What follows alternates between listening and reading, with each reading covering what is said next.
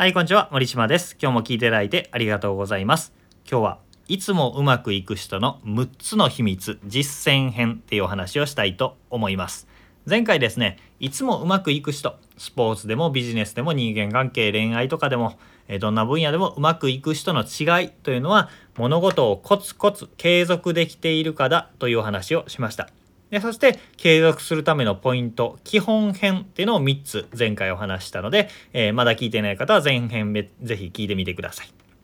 今日は実践編の3つになります、えー、早速いきます。えー、これねめちゃめちゃ大事で有効なんですけど習慣化させる方法実践編その1はドッキングという方法です。これね初めて聞く方法だと思うんですけどめちゃめちゃ効果があります。これ何かというとすでに自分の習慣になっていることにガチャッとくっつけるということです。新しく習慣を作る。例えば今日から毎日走るぞとか毎日筋トレするぞってできないんですね。なんでかというと習慣になってないからですよ。あの自分の心も体も慣れ親しんでないからしっくりこないから続けられないんですよね。だから今まですでに慣れ親しんでいる習慣すでに習慣になっていることにガッチャンコするんですね。くっつけると、えー、流れでやってしまうっていうことです。例えばこういうことです。朝歯を磨いたら水を飲むみたいな、えー、車に乗ったらオーディオセミナーを聞くポッドキャストを聞くとか。電車に乗ったら本を開くとか。っていうふうに、えー、今やっていること。歯を磨く車に乗る電車に乗るってことは習慣になっていて普通にやっていることです。そのことにそれをしたら次何をするかっていうのを、えー、連続的にねセットにしてしまうということです。これをやるとねめちゃめちゃいいですね。特に僕は朝の習慣っていうのをルーティンにしていて朝起きたら布団を畳んでその後、えー、髭剃ってシャワー浴びあ体重計乗ってシャワー浴びてシャワー浴びて着替えたら朝の仕事をこれをしてスマホでえー、作業を2つしてその後パソコンでは決まった作業決まった順番でするっていうのを朝の仕事、え、8時から10時ぐらいまでの仕事が全部決まってて毎日同じ流れでやっているからその間ねほとんど無思考で勝手に動いて仕事ができちゃうんですよ。でこれをしんどいと思わないんですよね。なぜかというと毎日ただ普通に歯磨きのようにやっているだけだから。でやらないと気持ち悪いっていう感じです。で、えー、だからそういうふうに今やっていること普通にやっている朝起きて着替えるとか、えー、夏でも冬でも僕はシャワーを必ず浴びるようにしたんですけど、えー、そういう例外を作らず同じ流れにするとかっていうふうにすると、えー、自分の体に馴染んでいくので続けやすいです。これが、えドッキングすでにある習慣にくっつけるという方法です。これめちゃめちゃ有効なんでいろいろ工夫してやってみてください。えそして2つ目実践編2つ目は1つずつクリアするということです。これも大事なんですよね。こういう音声を聞いたりとか本を読んだりとか何か新しい自分を良くするための習慣をつけようみたいな風に思う人ってポジティブというか前向き成長意欲がある人だと思うんですよ。まあ、うん、まあ確実に。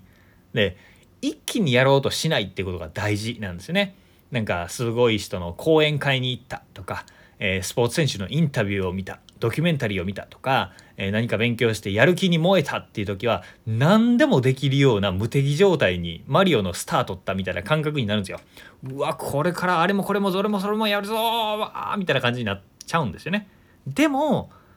ちょっと待ってってください。一つずつやろうっていうことです。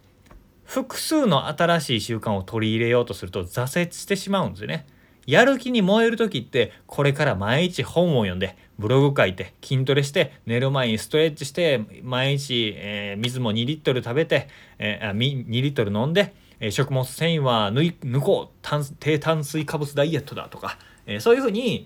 今言ったの6つ5つ6つ7つぐらいあるかなこれを一気にやろうとしてしまうんですよ。これやる気が高まってる時は何でもできるぞっていう感じなんですけどあのマリオのスターの効果は時間経過で終わりますから、えー、だんだんねやる気がシューンってなっていって、えー、絶対やれると心から信じていたことが全くできないことになるんですよ。で例えば6つ習慣化にチャレンジして1つだけできた5つできなかったっていうとああ私はできなかったっていう挫折感が残るんですよ。一つ習慣ができたのにっ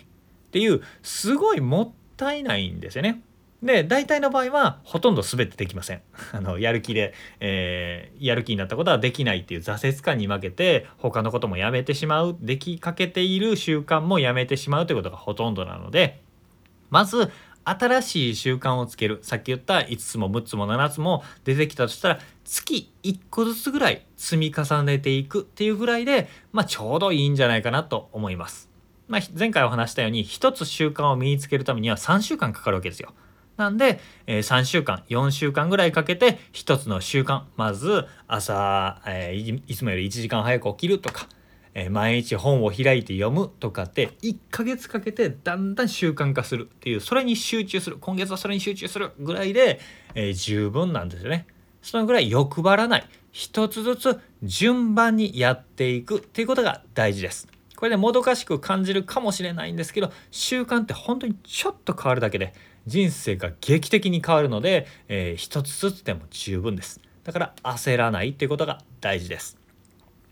そして実践編3つ目最後ですね、えー、これは運命が習慣を変えるということを知っておくということです最後はテクニック的なことではないんですけどさっきもちょっと触れたんですけど習慣を変えるっていうことは人生を変えるということなんですねマザー・テレサの言葉でこんな言葉があります思考に気をつけなさいそれはいつか言葉になるから言葉に気をつけなさいそれはいつか行動になるから行動に気をつけなさい。それはいつか習慣になるから。習慣に気をつけなさい。それはいつか性格になるから。性格に気をつけなさい。いつそれはいつか運命になるからというお言葉です。で、えー、言葉、行動とか、えー、思考とか小さいことから考えて習慣とか大きいものにつながってそれは人生運命になっていくんだよという話ですね。つまり何かというと今の人生って過去の積み重ねであって未来は今日の積み重ねなわけですよね。で本当にこう一直線の直線1時間数を考えてほしいんですけどそれが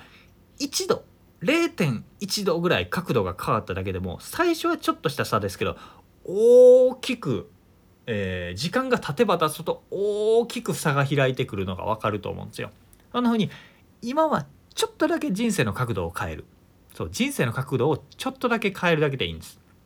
それが習慣を身につけるっていうことですねえー、本当にちょっとした違いで人生大きく変わるので、えー、それが自分の人生を大きく変えるんだって知っておくということが大事です。えー、人が見ていない時に何をしているかということでその人の人生は決まるので、え日々の習慣っていうのを着実に作っていければなと思います。僕もこうやってお伝えすることで自分自身の身にもしみるし、えー、これを聞いてよしよし自分もやってみようって思う人が一人でも多く増えたらね、え、僕もやっててよかったなって思えるようになります。なのでいいねコメントメッセージとかなんか感想とかいただければ嬉しいです。一緒に頑張っていきましょう。ということで今日も聞いていただいてありがとうございました。森島でした。それではまた。